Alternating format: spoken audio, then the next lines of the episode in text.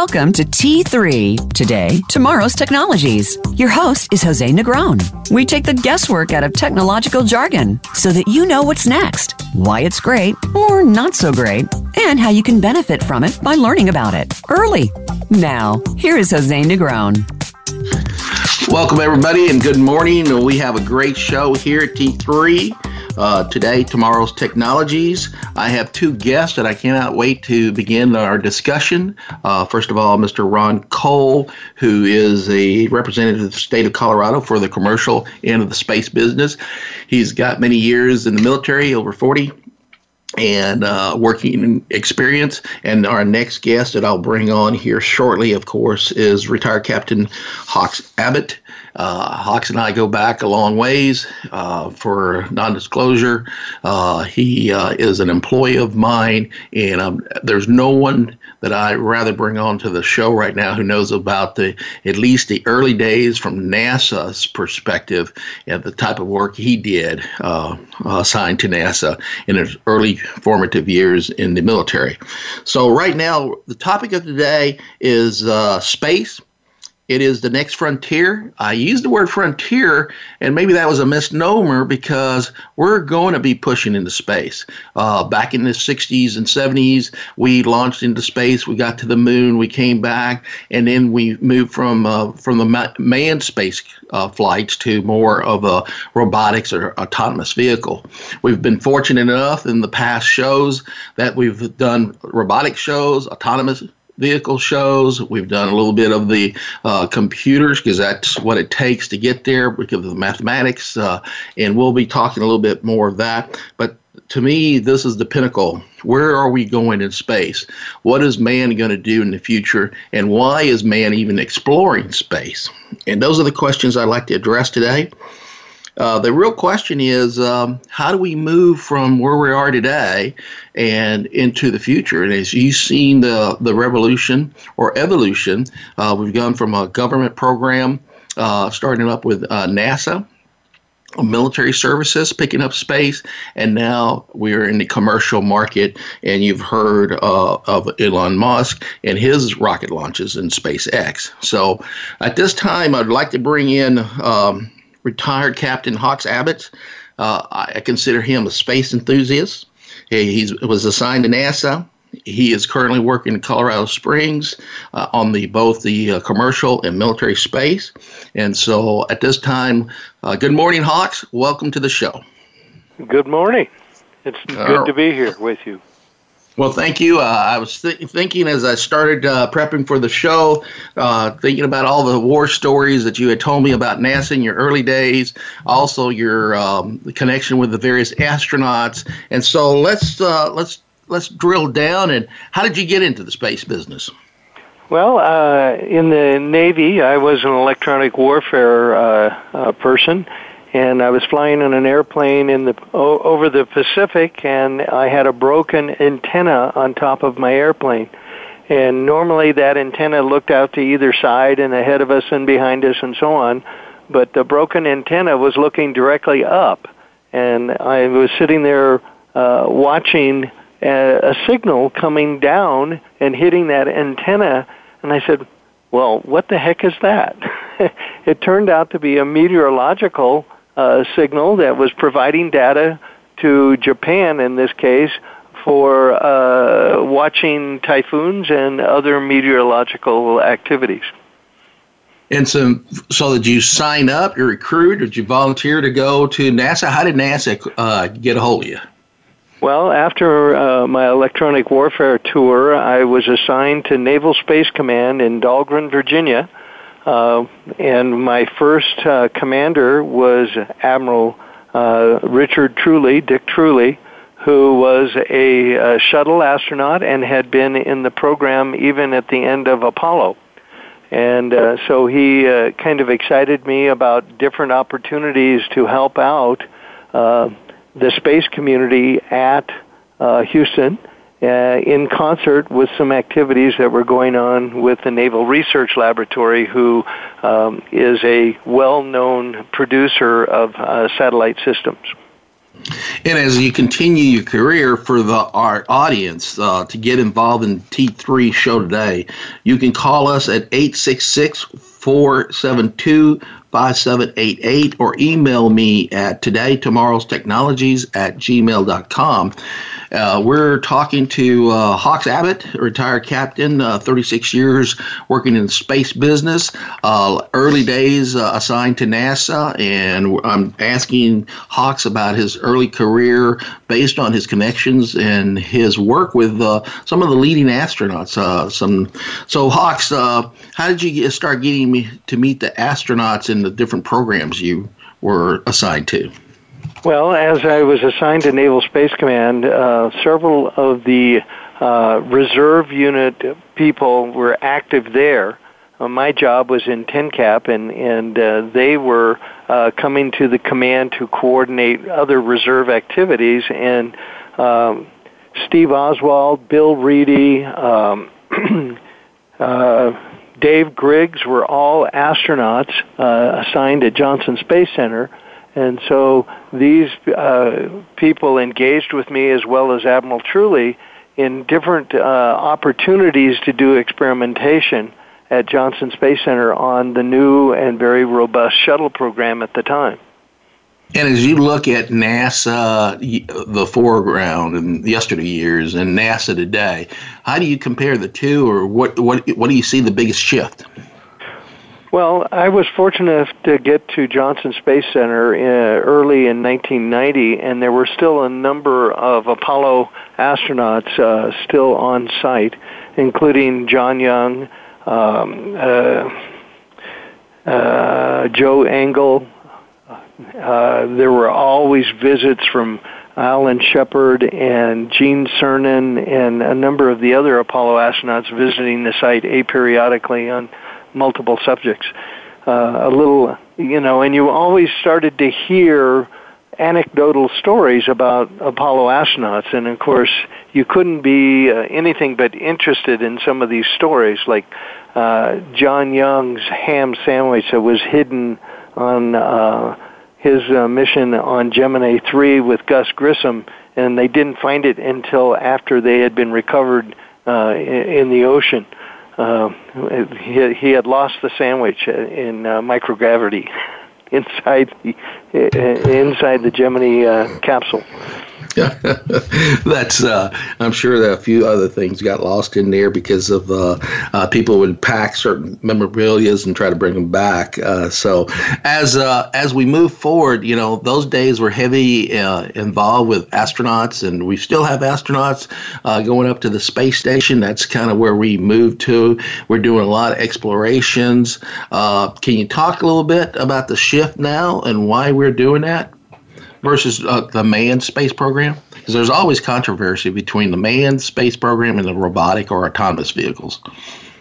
Well, uh, the the stated vision for a Gemini or a Mercury, Gemini, and Apollo came from, of course, uh, President Kennedy, and it was a bold vision. And I, I think what's happening now is that at, at some point uh, the population of Earth will realize that this uh, our home planet is only going to survive so long. Uh, both what you mentioned before, environmentally, the the the resources of the Earth will be used up, and we have to we have to take our civilization somewhere else. Uh, and th- this is becoming more and more true as we've learned over the last 40, 50 years of astronomer results and information is that uh, in less than a billion years, the the our our sun is going to become a red giant, similar to Betelgeuse in the uh, constellation of Orion, and it will become such a large red giant that the sun will be all the way through our orbit around the sun and will cook the Earth into a cinder. Yes, it's a it's a billion years away but by gosh, we've got to we've got to get at it and move off the planet and go to other places.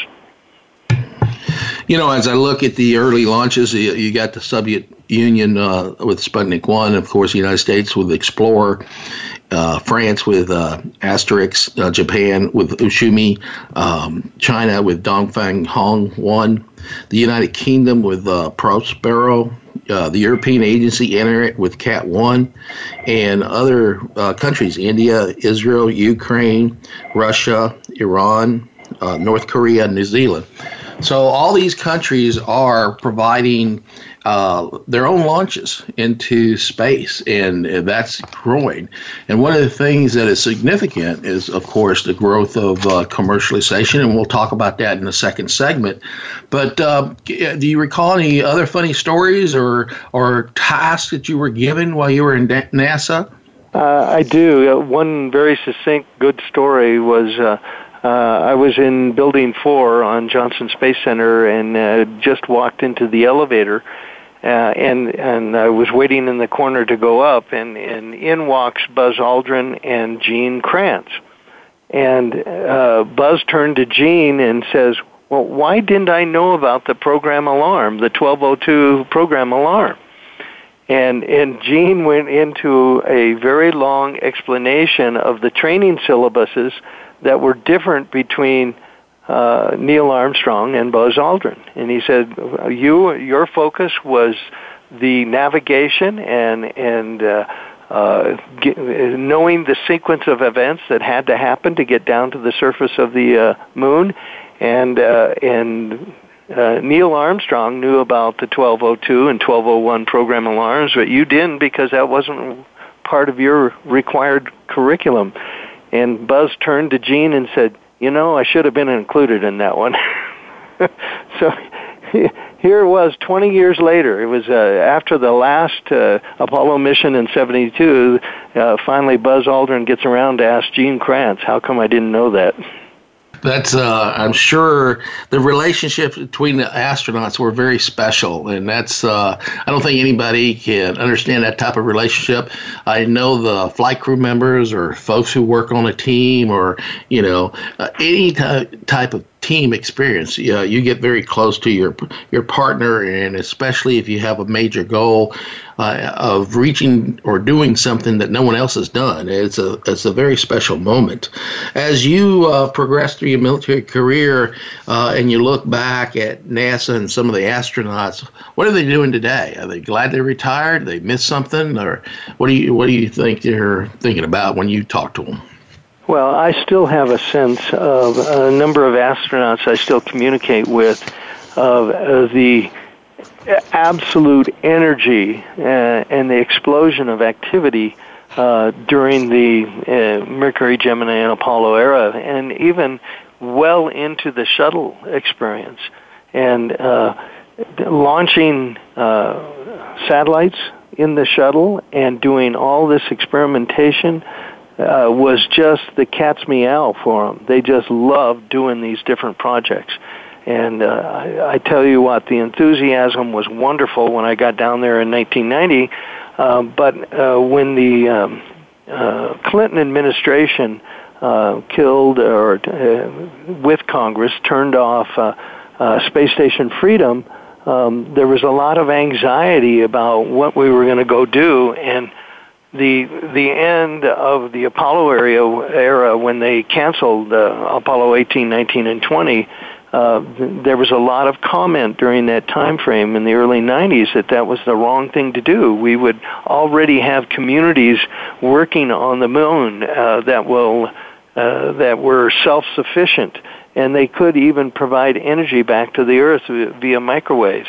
Um, so the, the excitement was there. It always has been and there's uh, we need new bold visions uh, to move forward as we continue to expand on the NASA um, uh, part or relationship into space, I, I, think in the early days it was critical. As you notice, uh, um, the Challenger uh, was a, a, dual military NASA project, and I can remember uh, the explosion of the Challenger at the time. I was sitting there at, in the Pentagon, and I, I you know across the hall were the space guys, and and when that that Challenger blew up, I mean, it was a significant event because of uh, payload delivery. Payload delivery is always a critical piece. Uh, the U.S. leads most nations in putting up satellites. Uh, how, how, significant was that uh, to the U.S. space program, the Hawks? Well, it changed my environment very quickly. Um, number one, uh, Admiral Truly, instead of being my boss in Naval Space Command, uh, returned to NASA as the new director for the shuttle program. Uh, so he immediately uh, went back to NASA and managed the recovery after the Challenger accident. And as you well know, it wasn't for two years uh, before we went back to space uh, uh, in the shuttle because the problem was going to be corrected. Uh, very similar to uh, uh, the Apollo correction for Apollo 1 after uh, the demise of three astronauts um, on the pad uh, down in Florida. We've got a couple minutes left before we go to the next break. Is there any uh, thing that you remember uh, that you that we have not shared right now at this moment uh, with the audience? Well, I, I enjoyed my time at uh, Johnson Space Center very much. The the the constant banter about excitement of going to do a new project, assigned to new uh, activities on orbit. Uh, one thing I did uh, did uh, really become to realize that uh, for us, uh, a good friend of mine, Dr. John Brandenburg, is a plasma physicist, and he says now is the time to dream big and have bold visions of the future. Even as present realities in aerospace are challenging, we must reflect upon how the dreams of uh, Tsiolkovsky and Goddard led us to a century just within a hundred years of what we've accomplished in going to space and how it's changed our world, whether it's GPS or satellite communications from around the world or things like Iridium when you pick up a telephone uh, and the, no matter where the other person is, you can talk to them. Uh, pretty amazing stuff. So, uh, I mean, Dr. Brandenburg puts forward that there are new technologies that we need to take advantage of, both in robotic, your question a few minutes ago about the robotic capabilities we need to take advantage of robotics and, and changes in how we do business because we could survey the entire moon with a robot and and uh, and then go uh, look for water and other uh, resources on the moon that we could take advantage of. Perfect. Ladies and gentlemen, I'm talking with uh, Captain Hawks Abbott, uh, a space enthusiast, a person I've known uh, uh, for a long, long time, spent 36 years in the career. We are going to take our first commercial break now, and we'll be back with Ron Cole talking about the commercial industry.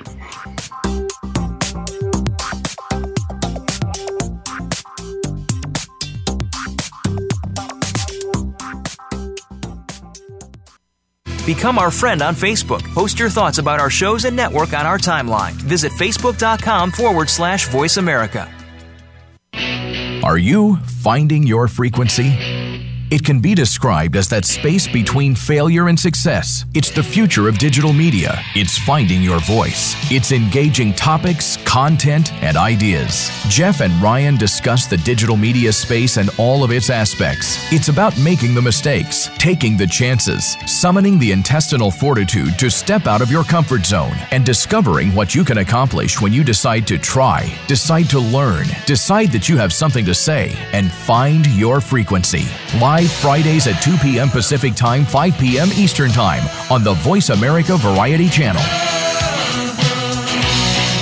Are you ready for a disaster? If you are like many people in the world, that answer may sadly be no. Disasters happen unexpectedly to people just like you every day. Tune into Preparing for the Unexpected with business continuity and disaster planning expert Alex Fullick. The show will not only help you better prepare for a disaster itself, but also to prepare you, your place of employment, and community for the aftermath, emotionally, financially, and with a better level of awareness and a stronger feeling of resiliency. Tune in Thursdays at 9 a.m. Eastern Time, 6 a.m. Pacific Time on the Voice America Variety Channel.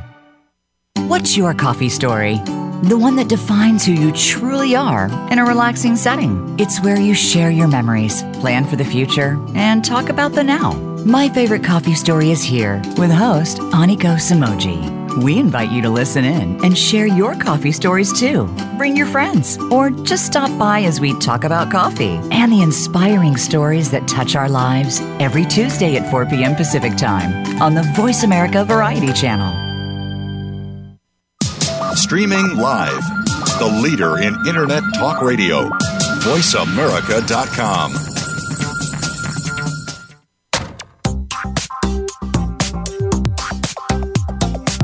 You are listening to Today, Tomorrow's Technologies. To reach the program today, please call in to 1 866 472 5788. That's 1 866 472 5788. Or send an email to today, tomorrow's technologies at gmail.com.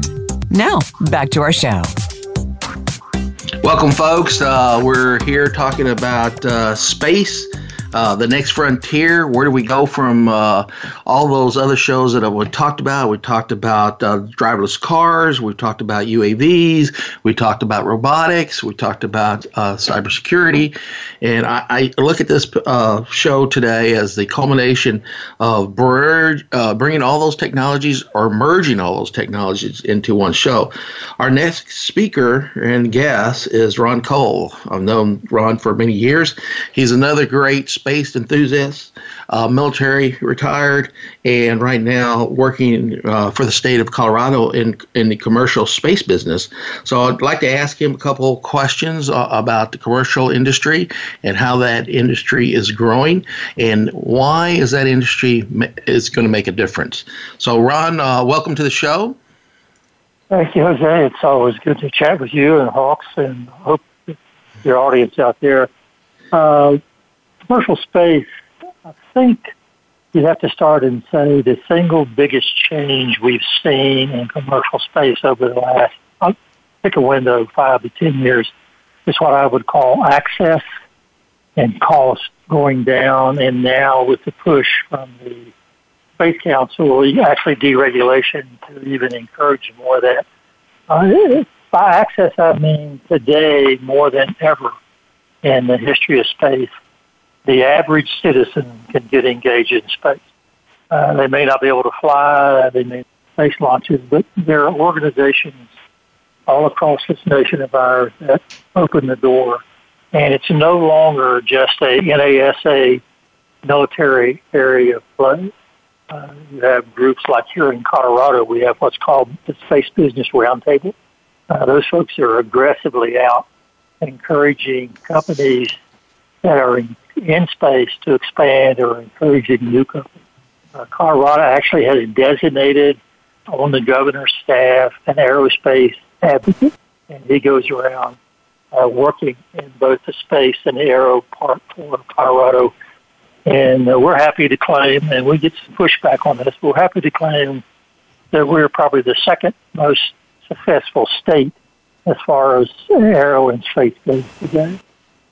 And then if you look across the nation, you have groups like uh, a group called Space Angels. If you have an idea and you need funding to get something started, these guys will help you get started. Uh, you have Citizens for Man Space. These folks, uh, they want to see man go into space, not just a bunch of robotic activities.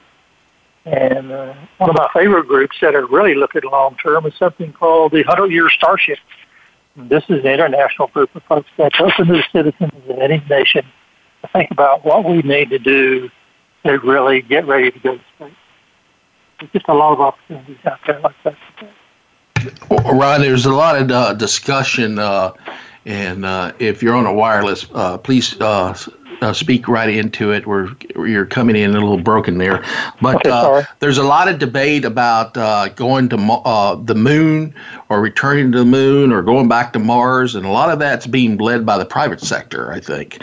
Uh, can you comment on any of that? It kind of dovetails to your your hundred year. Yeah, I think so. I think if you look at guys like. Uh, you know, uh, the uh, SpaceX folks, uh, they have some very aggressive ideas, and I think the kind like Hawks talked about we need some really uh, let's look out of the box type of activity.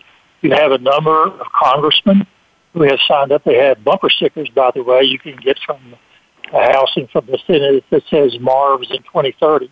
So we've got Congress seriously thinking about that. A lot of money a lot of technology that needs to get us there, but folks are thinking about that.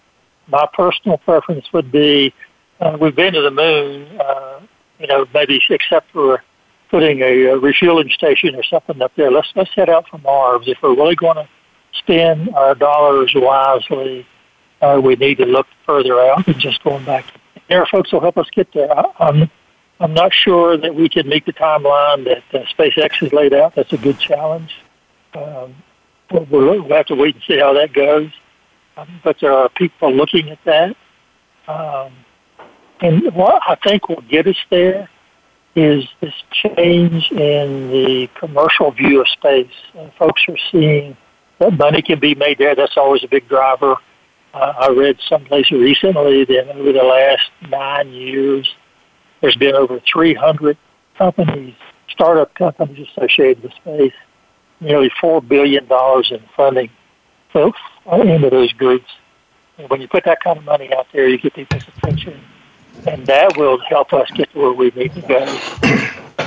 Yeah, I think, uh, Ron, a lot of people forget about all the new technology and all oh, the research yeah. that it took uh, just to get in the early days and the benefits that we are currently having today. I mean, I look at GPS, I look at uh, you know the uh, components on your cell phone.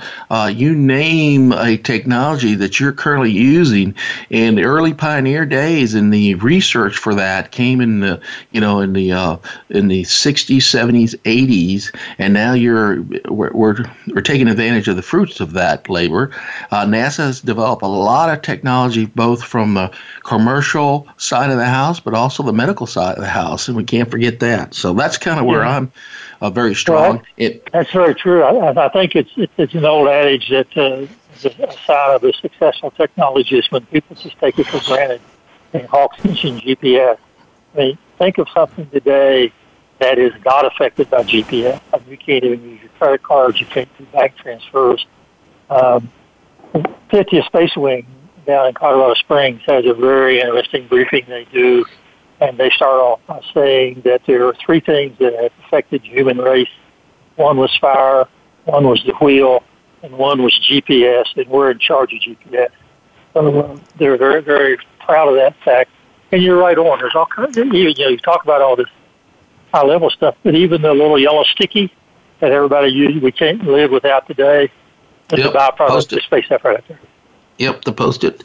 So, well, and uh, let alone is, and let alone CAT scans and MRIs that discover oh, yeah. underneath the skin before they become a problem, so that we live healthier lives. Absolutely, and so that's the reason I'm I'm very enthusiastic about the space program. Uh, I'm excited about the 300 uh, pro, uh, companies that are joining that. The money is there, and money always drives the uh, you know entrepreneur, the uh, innovators. They're going to come uh, because it, it is a challenge. People love challenges, and of course, I guess the number one thing that we'll always have to fight is you know how many engineers are we educating our people correctly? Uh, are we pushing it in the right direction? Those are all questions. Uh, are you guys addressing that in Colorado? Yeah, we have a program uh, that's being led uh, by General Lindell, retired, who is our space advocate. He started this. Uh, we call it the Dream Big, and we are actually going around to what I would call the outback areas of Colorado, the areas that don't have the front range. If, you, if you're familiar with Colorado, if you drive down 25, Interstate 25 north to south, there's a lot going on there. But then we have some really talented people in the outer reaches. Well, we are reaching out now. We're, we're going sort of around the perimeter of the state, and we're meeting with high schools uh, and having a full day, averaging 400 students. A lot of the space companies come in and they spend time talking to these students with the idea of getting the juniors and seniors in high school to really become interested in something that would lead to an engineering degree in some form or another. And it's been, we've had two now. We're setting up our third one in April. It's going to be up in Edwards, Colorado.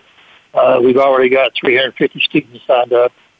And we've got something like uh, 30 or 40 some companies signed up from robotics to 3D printing to UAVs. We actually run classes on space, what it means, to, what space really means. So we're reaching out uh, very deliberately to get people's attention. They have a program that they also run here called Space Day at the Capitol. It's free. All these companies get floor space in the state capitol, and uh, it's an incredible turnout. And students come in, parents come in. So there's a major effort on the STEM side uh, to get people's attention out here. Yeah, I can see. Uh, I can see Colorado. I'm trying, and I agree with you that we need a spark, uh, or to rekindle our space effort or space enthusiasm. I just don't see it there, and I don't see a nation, you know, a national push. I see state by state or or a particular company, but we really well, need a national push towards that. Uh, maybe you can enlighten me. if you look at SpaceX and their recoverable boosters, I mean, how many of us grew up, you know, watching all the space movies and reading all the science fiction books about the uh, the, the boosters coming back and just sort of easily landing? Well, they've had three or four successes now, and that's got everybody's attention. The Falcon Heavy, what what a success! What a credible story. Uh, you know, I, I think uh, we were talking about it. The, two of the boosters came back from that. It's one of the largest launches we've had. The third booster intended to come back. It's probably tongue in cheek. They're so focused on electrical cars, someone forgot to check the gas gauge, and they ran out of gas uh, before they get that third booster to that. But think about the technology that it takes to put a satellite in orbit and then have a booster come down and land on a platform in the middle of the ocean. I mean, no, that was fantastic, and I think yeah. that you're absolutely right. We got to take advantage of the SpaceX, the privatization, yep. and that enthusiasm. And I still think we need that spark, but without uh, the Falcon X or the Falcon Nine heavy. Uh, uh, Dragon development uh, process. Uh, I, I, just don't see it, at least in mind, you know, Jose Negron, uh, thinking about how do we get and how do we generate because it's the stem cell uh, activities that we have to do. Well, think about just uh, over the last, I, I, my personal impression is over the last five to eight years, all of the successes we've had. We've had the Dawn system, uh, the Dawn uh, program went out to Cassini, the New Horizon, the Fleet Plus Pluto. I mean, there are kids today. I talk to a lot of high school kids out here, and I yeah. asked some of them, where were they in 2006? Most of them right. were nine years old. And all of a sudden, you know, nine years later, this thing flies past Pluto. You've got well, European satellites, uh, all kinds of successes that are catching people's attention. Okay, so let's yeah. do this. I'd like to go to my uh, second commercial, and when we come back, we'll come back and uh, further discuss a little bit more of the commercial venture. We'll go hit the military side of the house, and then we'll wrap it up for the day. Uh, it's a very interesting discussion. So, uh, folks, uh, uh tune in to today's Tomorrow's Technology at gmail.com.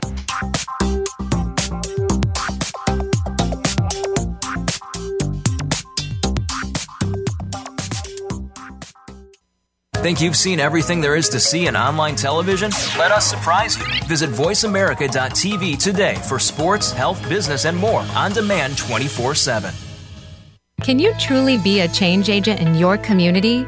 We think you can. Tune in every week for Envision with co hosts Thomas Rosenberg and Ronnie Langer Kroger. The show is all about building an inclusive and just future by connecting people with ideas. Connect with what's happening in your community, your country, and around the world as we speak with amazing guests who are fostering change and making their communities better.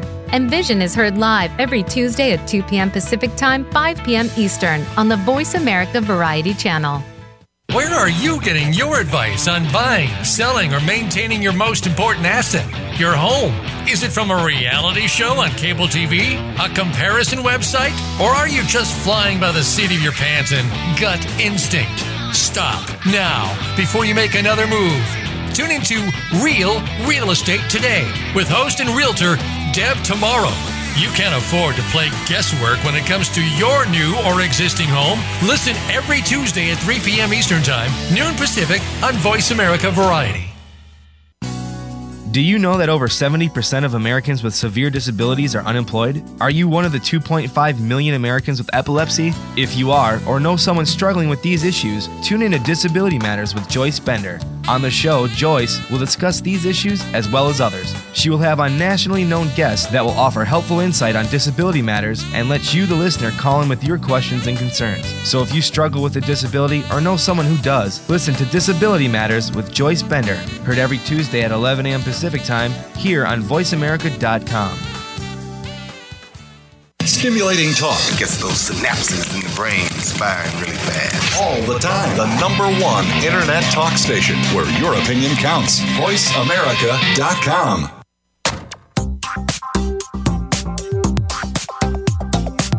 You are listening to Today, Tomorrow's Technologies. To reach the program today, please call in to 1 866 472 5788. That's 1 866 472 5788. Or send an email to today, tomorrow's technologies at gmail.com.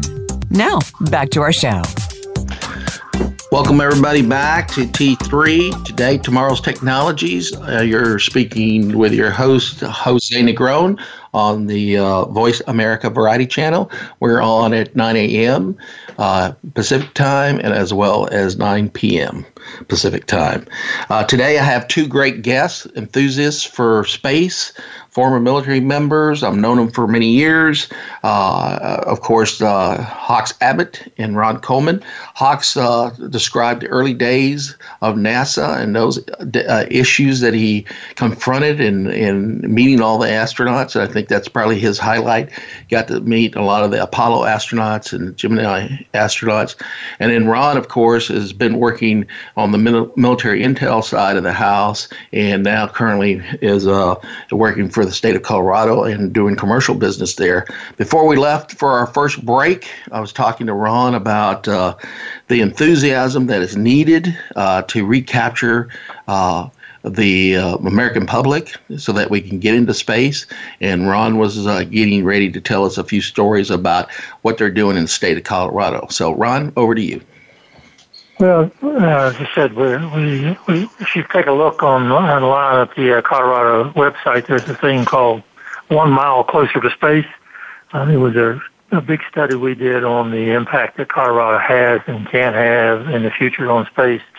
I talked about the number of companies we have out here, how they're involved, what they contribute to the local economy. Mainly commercial side, we deal quite a bit, as, as, as you well know, Jose, on the the uh, supporting the government side of space. We have the big boys out here like Lockheed, Boeing, and Raytheon, and Northrop Grumman. Uh, we have some guys like Sierra Nevada, which is a very successful company out here. They have their Dream Chaser program, which catches folks' attention. It's a reusable lifting body that uh, they can take guys out into space and gals and bring them back uh, very safely. Um, we have a number of uh, just incentive programs. Uh, the state's very proud of the fact that we are heavily involved in uh, space activities. Uh, we look around and we can see where there's potential growth in space industry in areas like um, ground-based equipment, ground equipment, uh, processing activities. Um, I read someplace in the past, just recent past, that uh, they're talking about 110 billion dollars over the next 20 years that could be invested in just ground processing alone from space. So it's a big it's a big deal. Um, the libraries out here, uh, the Douglas County Library System, for example, have a couple of programs where they're encouraging uh, the kids to get involved in space, and, and they have a uh, they have space day, things like that, that are supported by folks like Lockheed Martin and Boeing and Raytheon and, and the guys, Sierra Nevada. Um, it's an effort to make sure people understand that space is the future, and we've got to get our folks focused in that area and uh, keep everybody moving in the right direction. Perfect. Can anybody tell me, uh, Ron or Hawks, how many satellites are up there in space? And and my understanding is either going to double or triple. That depends on who you listen to. if you listen to SpaceX, uh, they're about ready to put 1,400 satellites in the low Earth orbit to provide everybody instantaneous internet access. I don't know. Hawks may know the total number of satellites up there. I know there are 50 countries around the world today that have access that operate space in orbit, spacecraft in orbit. So you know, that's up considerably from 10 years ago when it was mainly uh, the United States, Russia, and China. But now there are over 50 countries that do that. Uh, a lot of them piggyback on stuff we do, but uh, uh, the exact number, I don't know. I know there's a lot of space junk up there that we're all worried about, and that's an opportunity. Someone needs to figure out how to clean out the uh, the orbital paths. We'd be in good shape. There's about 900 to 1,000 operational satellites right now. Um, and there's a number that have been turned off and are obsolescent. Uh, they're in orbits that are uh, obsolescence and, and aren't used. Um, however, uh, according to the Ellis report in the summer of 2016, um, Admiral Ellis was the former commander of STRATCOM, and in his study with the uh, Academy of Sciences, the proposals were for an additional 16,000 satellites in the next 10 years. My wow. Yeah. My gosh. Yeah. Well, here's one that scares me a little bit. Personally, I think it may be a grand idea. The University of Cambridge in England is actually conducting a study of what would be the impact if we start putting satellites at 50 nautical miles in orbit shorter lifespan, more access. But just think about that. If all of a sudden you had to fly through a bunch of satellites orbiting at 50 nautical miles to get to your normal operating area, but they've actually been, they're being paid by the uh, British government to take a look at what, what's the pros and cons, what are the pros and cons of a 50 nautical mile orbit for a satellite. Uh, Abs- absolutely. That the orbital uh, path or the orbits around, you know, the uh, uh, high orbit, middle orbit, and low orbits that we have, uh, you know, it's interesting because we do have a lot of space junk, and it gets back right. to the guy who can, uh, uh, I guess, clean it up. It's uh, somebody's trash is somebody else's richness, I guess, is the old adage right. there and I think that we're going to get back into that. It worries me. A lot of folks are tracking the space junk, and every time something happens to uh, uh, a satellite or a uh, um, you know parts of the satellite, it becomes the space junk that we have to track, and and we have to go through it in order to get to to the orbit we would like to have. Uh, both from a commercial, uh, uh, are any major challenges in the technology that you see, either Hawk or Ron? Well, one thing that's coming forward that everybody is going to learn about is how connected the different systems are whether it's a meteorological system or a imagery system or a uh, comm system or maybe it's Landsat uh, watching uh, changes in the Earth. Um, the situational awareness of each of those spacecraft presently is done through um, a single bent pipe to that particular system. And the knowledge set that we need to develop is the interconnectivity of all those systems so that we can do, uh, how should I say, uh, flight management so they don't bump into each other or they, if they have to change or because of space weather, their orbits change that we can protect the asset and avoid collisions and creating more debris. Uh, talking about debris, I'm just sitting here reading a fact. There's over 500,000 pieces of space junk uh, down to the item about 0.0 or 0.5 inches or 1.27 centimeter wide. And of those, 21,000 objects are larger than four inches. Uh, so, as you said, there's a lot of debris up there. Um, and hopefully, we'll, I, I, think we'll have to address that in the next five or 10 years for sure because you can't continue launching the number of satellites. Go ahead, Ron.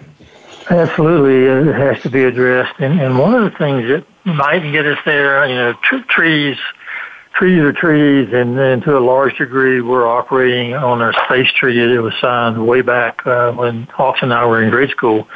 Um, but there have been some updates, and there was some recent activity in the last three or four years uh, there's a thing called the Space Code of Conduct uh, that the European Union put out there to try to get people to think about.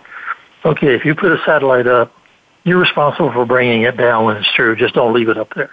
Uh, so there's there's areas there that and they want to make sure that as a planet, space is sustainable because it has such an impact on us day to day. Uh, you know, we just we just put up a brand new weather. Sat- the United States just put up a brand new weather satellite that's going to improve worldwide warning for all kinds of natural weather disasters. But if that gets up there and it's impacted because it's a little crowded, it's like being on an interstate these days. Uh, so there are people who are thinking about these issues that will affect commercial space. Um, you know, the code of conduct, uh, even our friends the French have put up a thing in front of the United Nations that are asking for a worldwide participation in how do we how do we address space debris can we force some of these companies to actually take the action to get their systems back down? So people are thinking they're seeing the commercial impact. Uh, they're seeing the potential investment there. Uh, you know, when you've got roughly one third of the, the nations in the world playing in space now, and others wanting to play, um, maybe just peer pressure will get us to where we need to go on, on cleaning up that mess up there and making sure we have that access that Hawk was talking about earlier. Okay. And the as uh, space uh, systems proliferate in the next 10 to 15 years, as we've suggested by the numbers, the intelligence integration for situational awareness to prevent collisions such as Cosmos and Iridium uh, of over 10 years ago, and we saw what that did. And we, we, space needs to be managed no less than what's happened with the FAA and, and airplanes.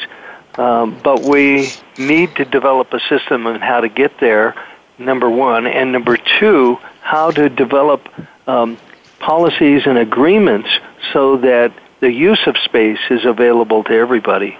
But in particular for the United States, we need to always uh, have a leadership role in, the, in those ideas. Perfect. Ladies and gentlemen, uh, we're talking about uh, topic today is space, the next frontier. And we have two special guests, uh, Mr. Ron Coleman and, of course, uh, uh, Mr. Hawks Abbott, now retired uh, from the Navy for 36 years doing space, run Intel, and also space enthusiast, worked on the commercial side. If you got any questions, please call 866 472 5788 or email me at today, tomorrow's technologies, gmail.com. I'd like to switch topics a little bit now. Let's go into a big supporter, of course, and user of space was the military. Uh, any major changes on that front there from your perspective, Hawks? Uh, advancements in the technology will be in the chips that manage satellites. Uh, and those chips will have to have uh, uh, secondary and tertiary uh, processes within them to say if they got damaged that they can revitalize themselves uh, or re, uh, re uh, communicate uh, to the to the ground and our, and this the spacecraft and space system management to, to avoid having problems occur on orbit, self protection uh, resiliency, all of those go back to the the chip that manages the satellite. We can't afford to have uh, the downlinks and uplinks uh, jammed or anything else without the chip managing the satellite and allow it to do its job regardless of whether it's communicating to the ground the critical piece uh, from, of course, the typical weather satellites, the communication satellites you mentioned, uh, the surveillance satellites. Uh, you know, the, it's it's intriguing how the future will integrate most of that. And of course, uh, let's talk about uh, the advantages of larger satellite versus smaller satellites, because there's uh, always a competition for that. What is your comments on that, either Ron or Hawks? Well, I think you're, you're, going to see uh, a press uh, from the government and other folks to go to smaller satellites because of the perceived cost savings. I'm, I'm actually not a huge proponent of that. I think some of the larger satellites do things that smaller satellites can't do. Uh, but you're going to see an increase in uh, in smaller satellites, and there's a lot of guys and gals stepping up out there to do that.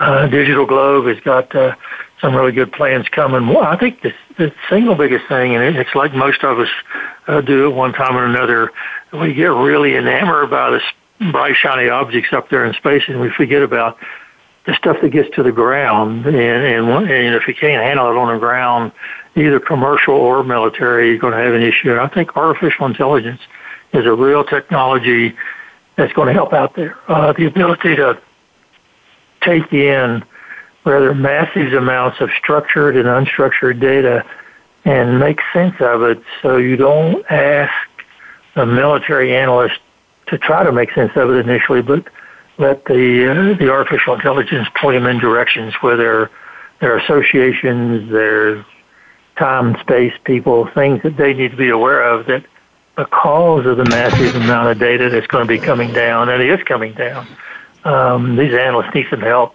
pulling them in the right direction. And so we can put up all the great satellites in the world, but if we don't handle the uh, ground processing for our analysts, uh, uh, we're losing some capability there.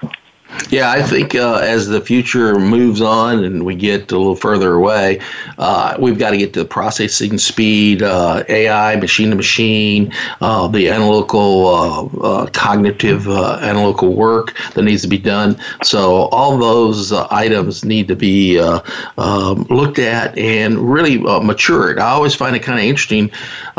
everybody says everybody's a collector, depending on if you're carrying a, a smartphone, and that's true. But the question is, who's processing it? And if I'm only processing five percent, who, who cares? Or I have a shiny object down there in the you know in the pile of hay, and where's the pony? And so all those things are have to be addressed, and uh, and we we need to get going uh, from a military perspective. Uh, also, what are the how about some key technologies other than uh, AI uh, materials, uh, rocket propulsion, any of those? Um, have you had conversations with others? in the industry about those?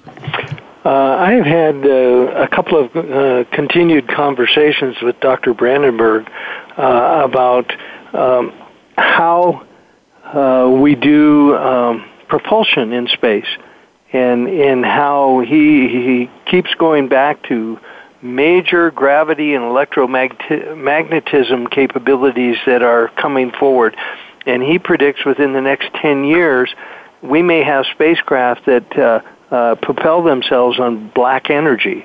And so, uh, as as a person who uh, I'm kind of one of these people that you know, in order to move across the surface of the ocean, you have to use oars or propellers.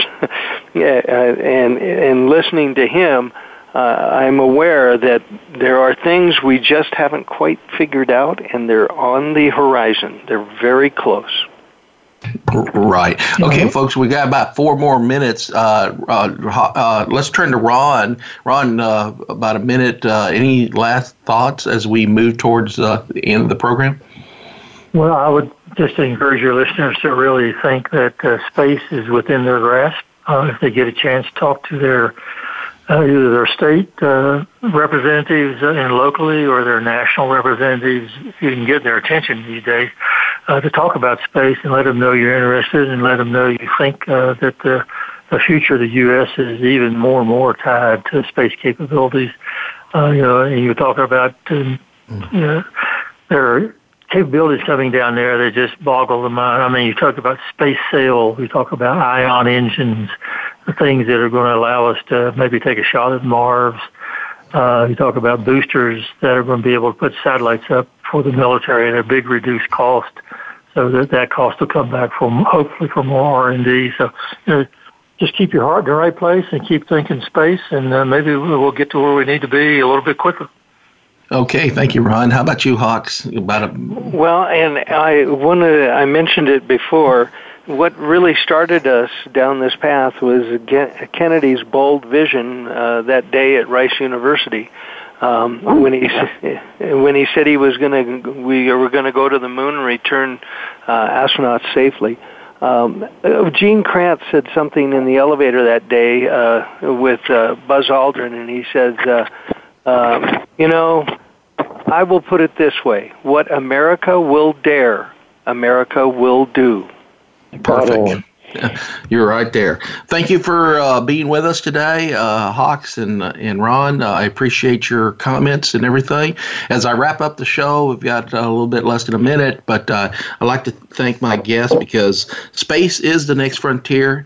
We will be going back to the moon or Mars, and that's still a debate. But the bottom line is humanity is moving out towards space, and all the new technology and the enthusiasm has to be created in order to get to that next bowl whole vision and get us out into space. So I thank the audience. I thank uh, my guest today, and I'll see you next week as we talk about energy.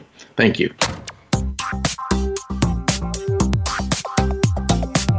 Thank you for listening to Today, Tomorrow's Technologies. We hope you'll join your host, Jose Negron, for another exciting program next Tuesday at 9 a.m. Pacific Time, noon Eastern Time, on the Voice America Variety Channel. Enjoy the rest of your week.